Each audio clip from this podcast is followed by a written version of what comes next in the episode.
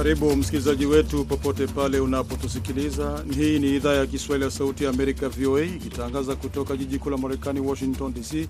Naitwa Patrick Ndwimana na mimi ni Mkamiti Kibayasi. Tunakukaribisha katika matangazo yetu ya jioni. Leo ni Jumatatu, tarehe 6 Machi mwaka huu wa 2023.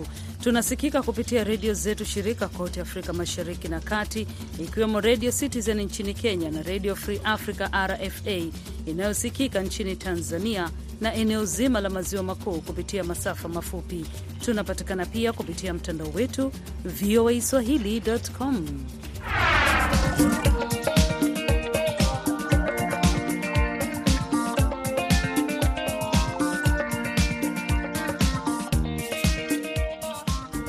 Katika ripoti zetu leo, wafanyabiashara wa Rwanda na Tanzania wanakutana mjini Kigali kujadili changamoto zinazowakabili.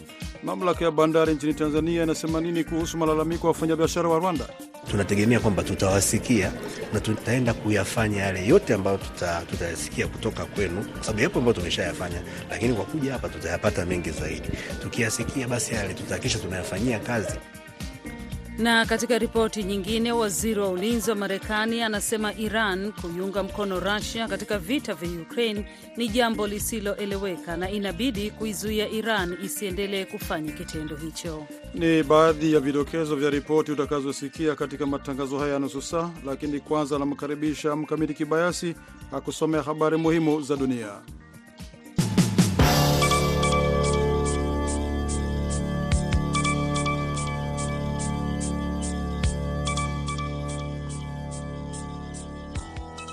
Marekani. Balozi wa Marekani nchini Nigeria amekiri katika taarifa jana Jumapili kwamba kufuatia uchaguzi wa karibuni katika taifa hilo la Afrika kuna Wanigeria wengi wenye hasira na waliokatishwa tamaa pamoja na wengi wanaosherehekea ushindi. Mary Beth Leonard alihimiza kwamba mchakato uliowekwa kisheria wa kutatua changamoto za uchaguzi uruhusiwe kuchukua mkondo wake. Kadri inavyoweza kuwa hairidhishi kumaliza mchakato wa uchaguzi katika chumba cha mahakama katika demokrasia ya kikatiba iliyowekwa na utawala wa sheria, Leonard alisema. Hapo ndipo migogoro ya uchaguzi inaweza kuhitimishwa ipasavyo. Tume huru ya taifa ya uchaguzi ya Nigeria, INEC, ilimtangaza Bola Ahmed Tinubu kuwa rais ajaye wa Nigeria. Mwenyekiti wa INEC Mahmud Yakubu amesema Tunubu, mgombea wa chama tawala cha All Progressives Congress, alipata karibu kura milioni 8.8 na kushinda kinyang'anyiro kikali zaidi tangu Nigeria iwe taifa la kidemokrasia. Viongozi wa upinzani wameutaja uchaguzi huo kuwa wa kihuni na wameahidi kwenda mahakamani kupinga matokeo hayo. Chama cha mrengo wa kulia cha Uturuki IYI kimependekeza kwamba mamea wa Ankara na Istanbul wahudumu kama makamu wa rais iwapo upinzani utashinda uchaguzi wa Mei. Msemaji alisema leo Jumatatu baada ya chama hicho kuondoka katika muungano mkuu wa upinzani wiki iliyopita. Pendekezo hilo linaweza kufungua njia kwa IYI kurejea katika umoja huo. IYI ambacho kilikuwa chama cha pili kwa ukubwa katika muungano wa vyama sita kiliondoka katika kundi hilo wiki iliyopita baada ya kiongozi wake Meral Aksener kukataa uteuzi unaotarajiwa wa Kemal Kilchodu, mkuu wa chama kikuu cha upinzani cha Republican People's Party CHP, kama mgombea urais wa umoja huo.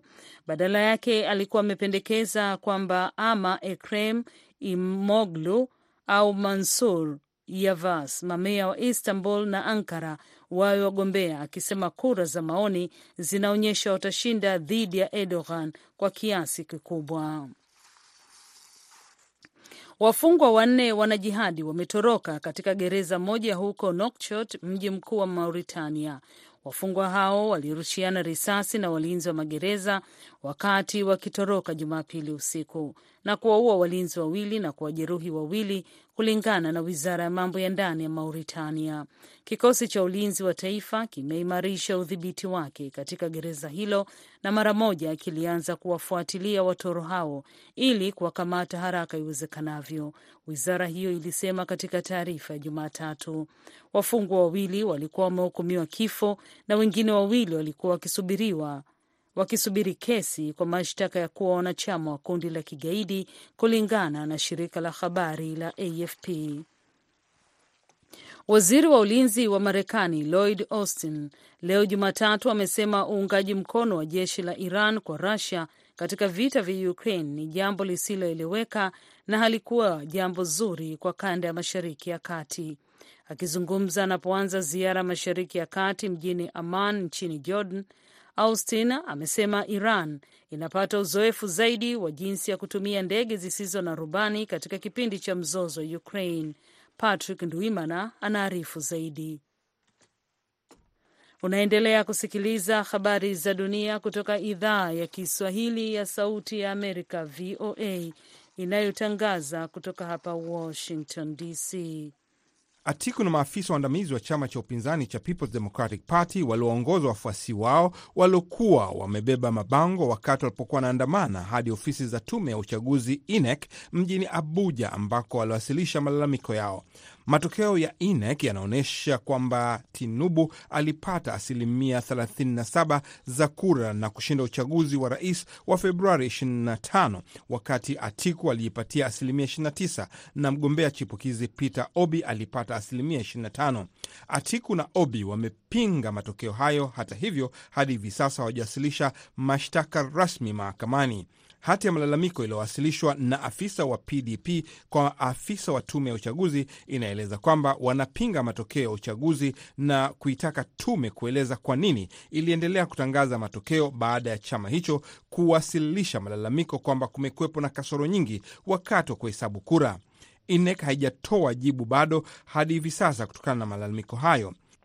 Wanigeria ambao walijitokeza kwa uchache hapo Februari 25 wanatarajiwa kwenda kupiga kura tena siku ya Jumamosi kuchagua wajumbe wa mabunge ya majimbo na mabaraza ya Senate 28 kati ya 36 nchini humo.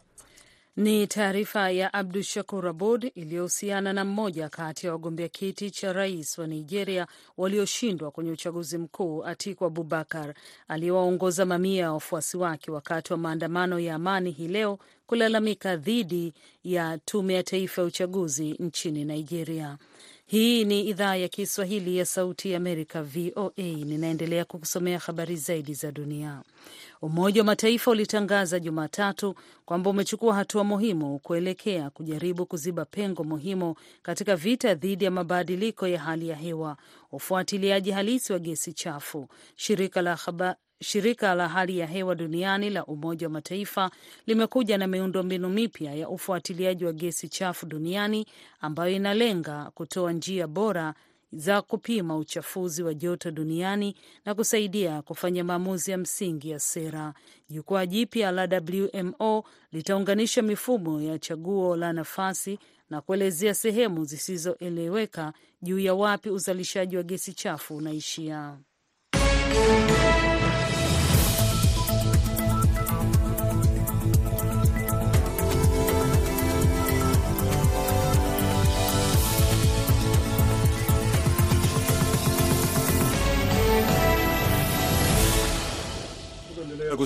Unaendelea kusikiliza habari za jioni kutoka studio za Sauti ya Amerika, Washington DC.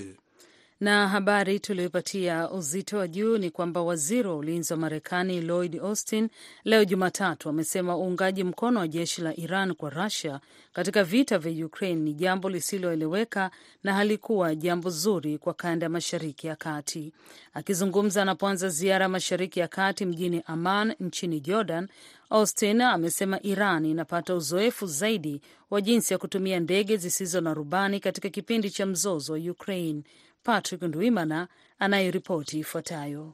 Akizungumza na waandishi wa habari mjini Amman nchini Jordan, waziri wa ulinzi wa Marekani amesema Marekani inatarajia Moscow itatoa ujuzi wa teknolojia kwa Iran siku zijazo kama njia ya kuishukuru kwa uungaji mkono wake katika vita vya Ukraine. Austin amesema uhusiano huu unatia wasiwasi na inabidi kufuatiliwa kwa karibu na kuizuia Iran kutoendelea kufanya kitendo kama hicho. What Russia, what, what Iran is doing, uh, is, uh, is really uh, Kile ambacho Iran And, uh, inafanya kwa kuiunga mkono Russia na msaada wa kijeshi hakika ni jambo lisiloeleweka na bila shaka halieleweki zaidi katika kanda hiyo. Kwa mustakbal wa kanda ya Mashariki ya Kati, hakika ni jambo baya, na wanapata uzoefu zaidi wanapoendelea kutumia hizi ndege zisizo na rubani nchini Ukraine na hili sio jambo zuri kwa kanda hiyo, na tunatarajia pia kwamba Russia itatoa teknolojia kwa Iran kutokana na msaada iliyopewa na Iran, na jambo hilo linatutia wasiwasi. Waziri wa ulinzi wa Marekani amesema pia kumekuwa na mgawanyiko unaojitokeza kati ya jeshi la Rusia na kundi la Wagner, kampuni ya kijeshi ya kibinafsi ya Rusia, walipokuwa wakipigana nchini Ukraine. Akizungumza kuhusu mapigano kwenye mji wa Bakhmut, Austin amesema hadhani kama ni muhimu kwa upande wa mbinu ya kivita au ya kimkakati kwa Ukraine kuondoka huko. Hata kwamba mji huo utatekwa na Rusia, Austin amesema hadhani kuwa itachukuliwa kama ushindi mkubwa wa Rusia. Amesema wakati vikosi vya Ukraine vimekuwa vikiongeza nguvu zake za kijeshi kutokana na msaada kutoka nchi za magharibi, Rusia iliendelea kupeleka uwanjani wanajeshi wasiokuwa na uzoefu na vifaa visivyotosha. What I do see on a daily basis is Kile ninachokiona kila siku ni Russia kuendelea kupeleka wanajeshi ambao hawana uzoefu wala vifaa, na wanajeshi hao wanakutana na kifo haraka. Nadhani tunaendelea kulishuhudia hilo wakati wa Russia wanapozidi kusonga mbele. Wa Ukraine wanapigana kudhibiti maeneo yao, wakati huo huo wanaimarisha nguvu za kijeshi, wanatoa mafunzo kwa wanajeshi wao na wanapata majukwaa mapya. Austin anafanya ziara katika nchi tatu za Mashariki ya Kati ambazo ni Jordan, Israeli na Misri. Maafisa wa Marekani wanasema ziara hiyo inalenga kuwahakikishia washirika hao muhimu dhamira ya Marekani kwa kanda hiyo, licha ya Washington kujikita zaidi kwa Rusia na China hivi karibuni.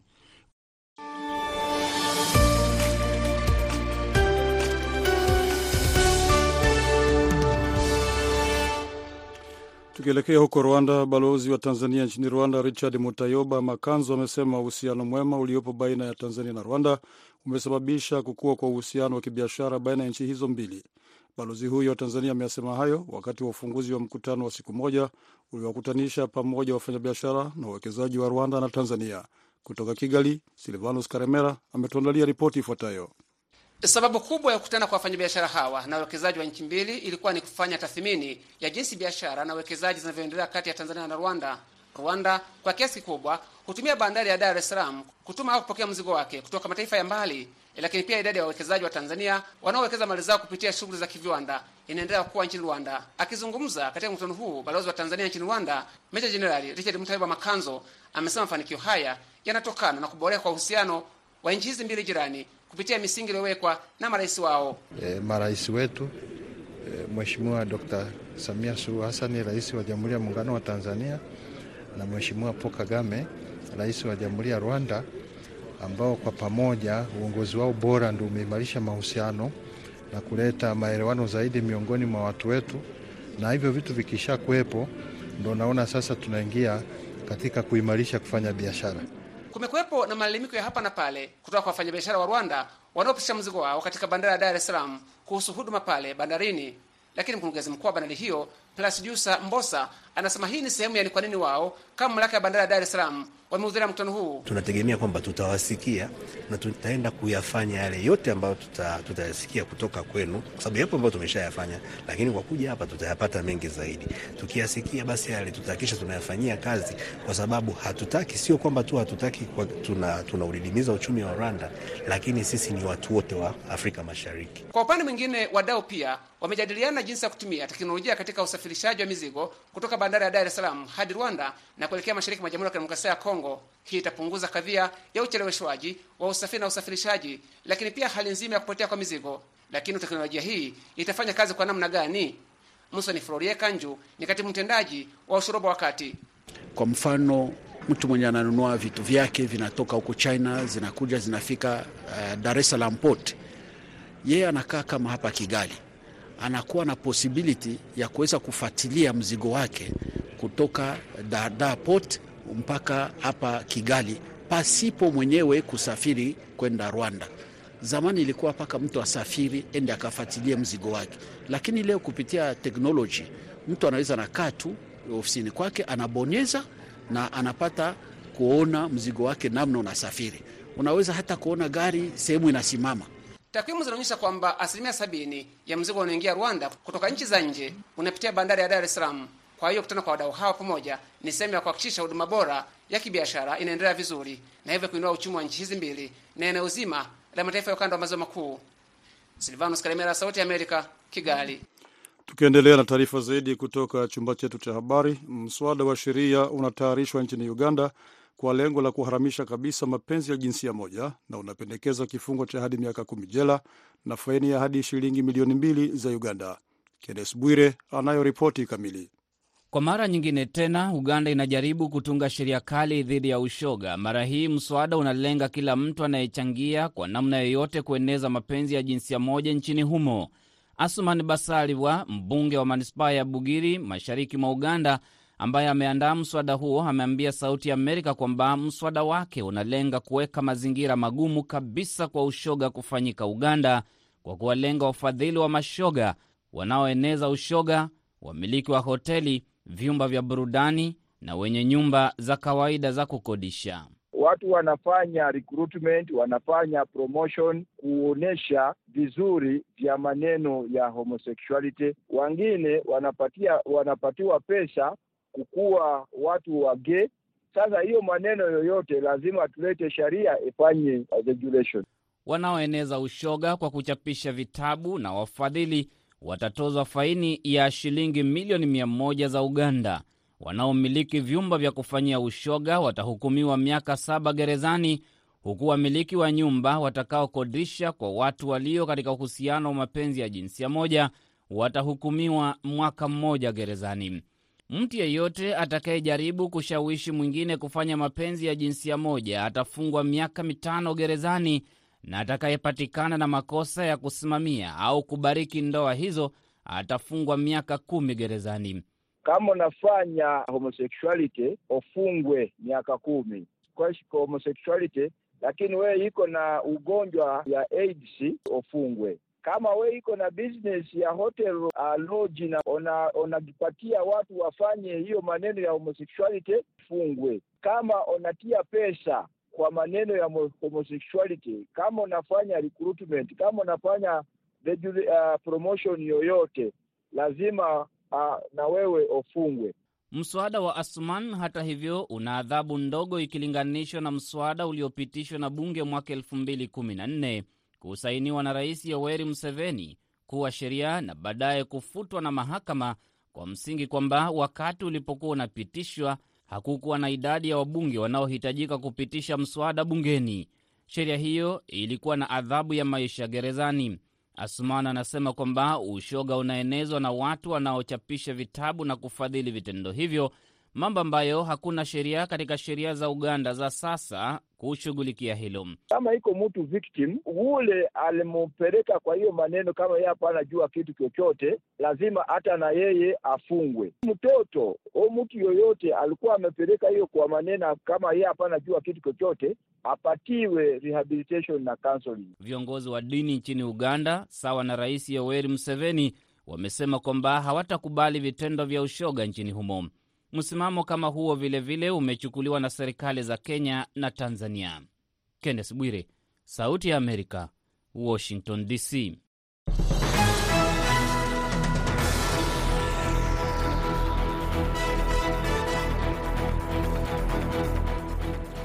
Ni siku nyingine tena ya Jumatatu ninapokualika katika michezo ya idhaa ya Kiswahili ya Sauti ya Amerika kutoka hapa Washington DC. Ninayekukaribisha ni mimi mwana michezo wako Idi Ligongo. Timu ya Simba ya Tanzania inashuka dimbani kesho katika mchezo wa marejeo dhidi ya Vipers ya Uganda kuwania kusonga mbele katika michuano ya kombe la klabu bingwa barani Afrika. Zilipokutana mara ya mwisho wiki iliyopita, Simba iliondoka na ushindi wa bao moja kwa bila, hali iliyofanya ishike nafasi ya tatu katika kundi lake che lenye jumla ya timu nne. Hivyo iwapo itashinda tena hapo kesho, basi itakuwa imejiweka katika hatua nzuri ya kutinga robo fainali. Msemaji wa timu hiyo Ahmed Ali amesema mchezo huo wa kesho ni muhimu na unatazamwa kama ndio utakaoamua hatua ya timu hiyo ya kusonga mbele. Katika mechi hii tunasema ya kwamba tunaenda kuamua hatma ya Simba katika michuano ya kafu. Tayari tumefufuka. Baada ya kufufuka, lazima utengeneze hatma yako. Hatma yetu tunakwenda kuipata tarehe saba pale Benjamin Mkapa, tukimpiga Vipers. Manake ni kwamba tumefikisha alama sita, tunaanza kuiona robo fainali namna hii kwa mbali. Mchezo wetu na Vipers ni moja kati ya michezo muhimu sana ambao Simba tumewahi kucheza kwa sababu ni mchezo ambao unakwenda kuamua hatima yetu ya michuano ya kafu msimu huu. Wawakilishi wengine wa Tanzania katika michuano ya kafu, Yanga ya Dar es Salaam nayo vilevile itashuka dimbani e, kesho kutwa Jumatano kuvaana na Real Bamako ya Mali katika uwanja huo huo wa Mkapa maarufu kabisa kama Lupaso. Zilipokutana mara ya mwisho wiki iliyopita, timu hizo zilikwenda sare ya bao moja kwa moja. Tukielekea nchini Kenya, baadhi ya waliokuwa wachezaji wa zamani wa soka katika taifa hilo wamelitaka shirikisho la michezo eh, hasa soka FKF kubadili mtindo wa kuwatumia wakufunzi wa kigeni na badala yake kuanza kuwa na imani na wakufunzi wa nyumbani. Denis Wanyonyi na taarifa kamili kutoka Kenya. Shirikisho la mchezo wa soka nchini Kenya FKF limetakiwa kuwapa wakufunzi muda na rasilimali zinazohitajika ili kuwa na matokeo mazuri kutoka kwa timu ya taifa ya soka Harambee Stars. Akiongea na meza ya VOA michezo kwa njia ya simu, Eric Muranda Mutoro, mchezaji wa kimataifa, awali akiwajibikia klabu ya Sidama Kofi inayoshiriki ligi kuu ya soka nchini Ethiopia, aidha amependekeza kwa wakufunzi hao kupewa nafasi ya kutosha ili kuandaa kikosi cha timu ya taifa, akirejelea mataifa ya Ghana, cameron pamoja na Ufaransa ambayo amewaenzi pakubwa wakufunzi wa nyumbani. Muranda mzaliwa wa Shivanga Kabaras katika kaunti ya Kakamega na ambaye pia aliwahi kuhudumu kwa kamati ya kiufundi katika klabu ya Kakamega Homeboys. Aidha, anataka mkufunzi mkuu wa timu ya taifa soka Harambee Stars kusaka talanta mashinani. Kwa niaba ya Sauti ya Amerika, meza ya michezo kutoka Nairobi nchini Kenya, mwanakwetu, mimi naitwa Denis Wanyonyi. Asante sana E, Wanyonyi kwa ripoti hiyo. Moja kwa moja tukielekea kule nchini Rwanda, huku zikiwa zimesalia mechi nane kabla ya kufikia kileleni mwa ligi kuu ya soka nchini Rwanda. APRFC imeendelea kuongoza ligi kuu ikiwa na alama 46. Hii ni baada ya kuifunga e, timu ya Rutsiro FC magoli sita kwa moja. Ripoti kamili na Christopher Karenzi.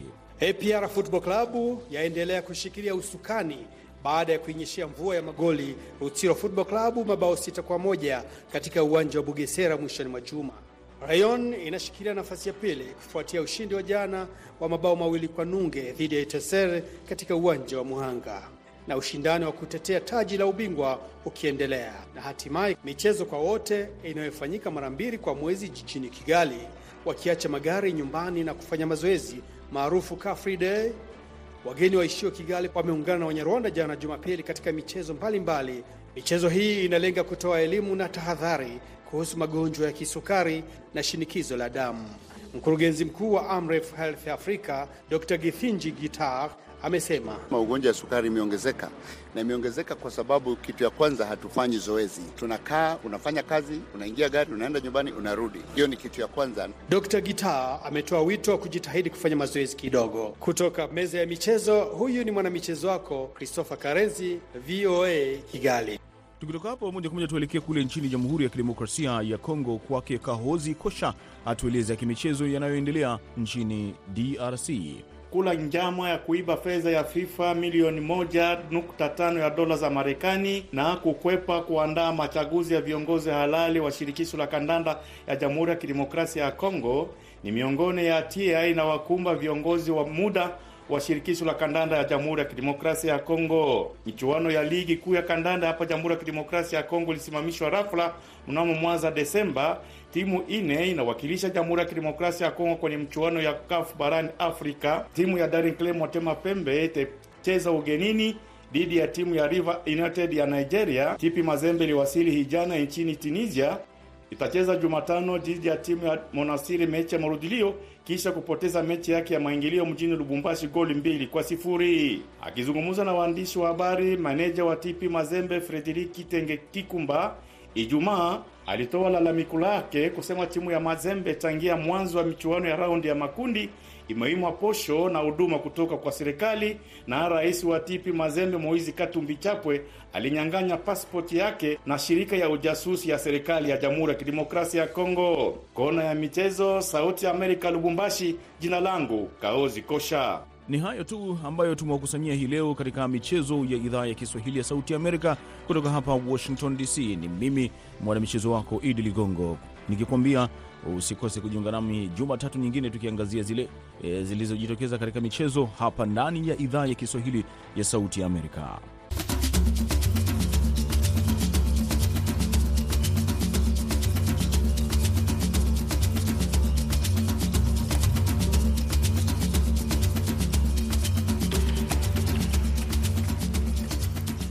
Nam, na huu ndio mwisho wa matangazo ya jioni kutoka idhaa ya Kiswahili ya Sauti ya Amerika. Kwa niaba ya wote walioshiriki kufanikisha matangazo haya, msimamizi wa matangazo Abdu Shakur Abud, mwelekezi wetu Aida Isa, naitwa Patrick Nduimana, nimeshirikiana Mkamili Kibayasi. Tuna wageni kwa kuwatakia usiku mwema, lakini msikilizaji wetu hapo saa tatu usiku Afrika Mashariki, ungana na mwenzetu BMJ Mridhi katika kipindi cha Kwa Undani. Kati ya ripoti anazoangazia ni kuhusu mkutano wa nchi maskini unaoendelea huko Doha, Qatar. Kwa heri ya kuonana.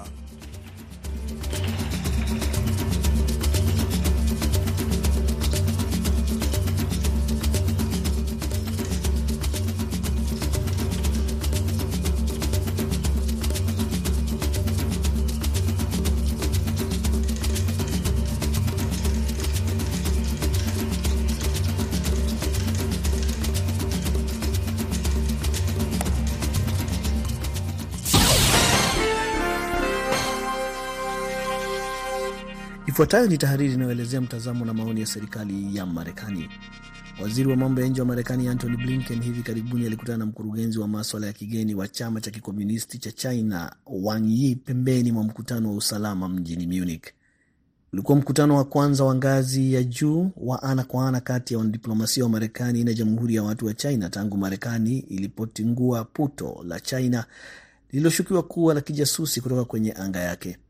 Katika mahojiano na kituo cha televisheni cha NBC baada ya kikao hicho, waziri Blinken alisema alichukua fursa hiyo kumweleza Wang bayana kwamba China ilituma puto la kijasusi kwenye anga ya Marekani na kwa hivyo kukiuka uhuru wetu pamoja na kuvunja sheria za kimataifa. Nilimwambia kwa kifupi kwamba hilo kamwe halikubaliki na wala halitaruhusiwa kufanyika tena. Blinken alielezea kwamba puto la kipelelezi kutoka Jamhuri ya Watu wa China lilipita kwenye anga ya Marekani kwa nia ya kunasa taarifa nyeti za kijeshi. Katika baadhi ya nyakati, anasema kwamba lilizunguka au lilirejea kwao upande wa mashariki. Hatuna shaka katika mawazo yetu kwamba lilikuwa puto la kijasusi na lilikuwa linajaribu kujihusisha katika harakati za kijasusi. Waziri Blinken alielezea kwamba anga za mataifa zaidi ya 40 zilikuwa zimekiukwa na programu ya puto ya China na kwamba tukio la hivi karibuni hapa Marekani lilifichua programu hiyo kwa ulimwengu. Suala jingine ambalo waziri Blinken alielezea kwa bwana Wang kwenye mkutano wa usalama wa mwaka huu mjini Munich ni kuhusu uvamizi wa Rusia nchini Ukraine. Blinken alielezea wasiwasi wake kwamba huenda Jamhuri ya Watu wa China inafikiria kutoa msaada wa silaha nzito kwa Rusia kwa uchokozi wao unaoendelea. China inajaribu kuwepo katika pande zote mbili, amesema waziri Blinken. Hadharani wanajiwasilisha wenyewe kama nchi inayojitahidi kusimamia amani nchini Ukraine, lakini kwa siri tumeona tayari katika miezi iliyopita msaada wanatoa unakwenda moja kwa moja kusaidia katika juhudi za vita vya Russia. Hivi sasa, alisema, kuna ishara kuwa wanafikiria kwa dhati kuipatia msaada mkubwa wa kivita Russia, ikiwemo silaha. Waziri Blinken alisisitiza kwamba bado hatujaona wakivuka mstari huo. Nimeeleza bayana kuhusu umuhimu wa kutovuka huo mstari na kwamba hiyo itakuwa ni madhara makubwa sana katika uhusiano wetu wa pamoja. Mwishowe, Blinken alisisitiza kwa mkurugenzi Wang umuhimu wa kudumisha mawasiliano ya moja kwa moja na ya wazi na kuendelea kujihusisha katika diplomasia. Hilo ni jambo ambalo ulimwengu unategemea kutoka kwetu, ameongeza waziri Blinken. Wanatarajia tuwe uhusiano wenye uadilifu. Hiyo ilikuwa tahariri inayoelezea mtazamo na msimamo wa serikali ya Marekani.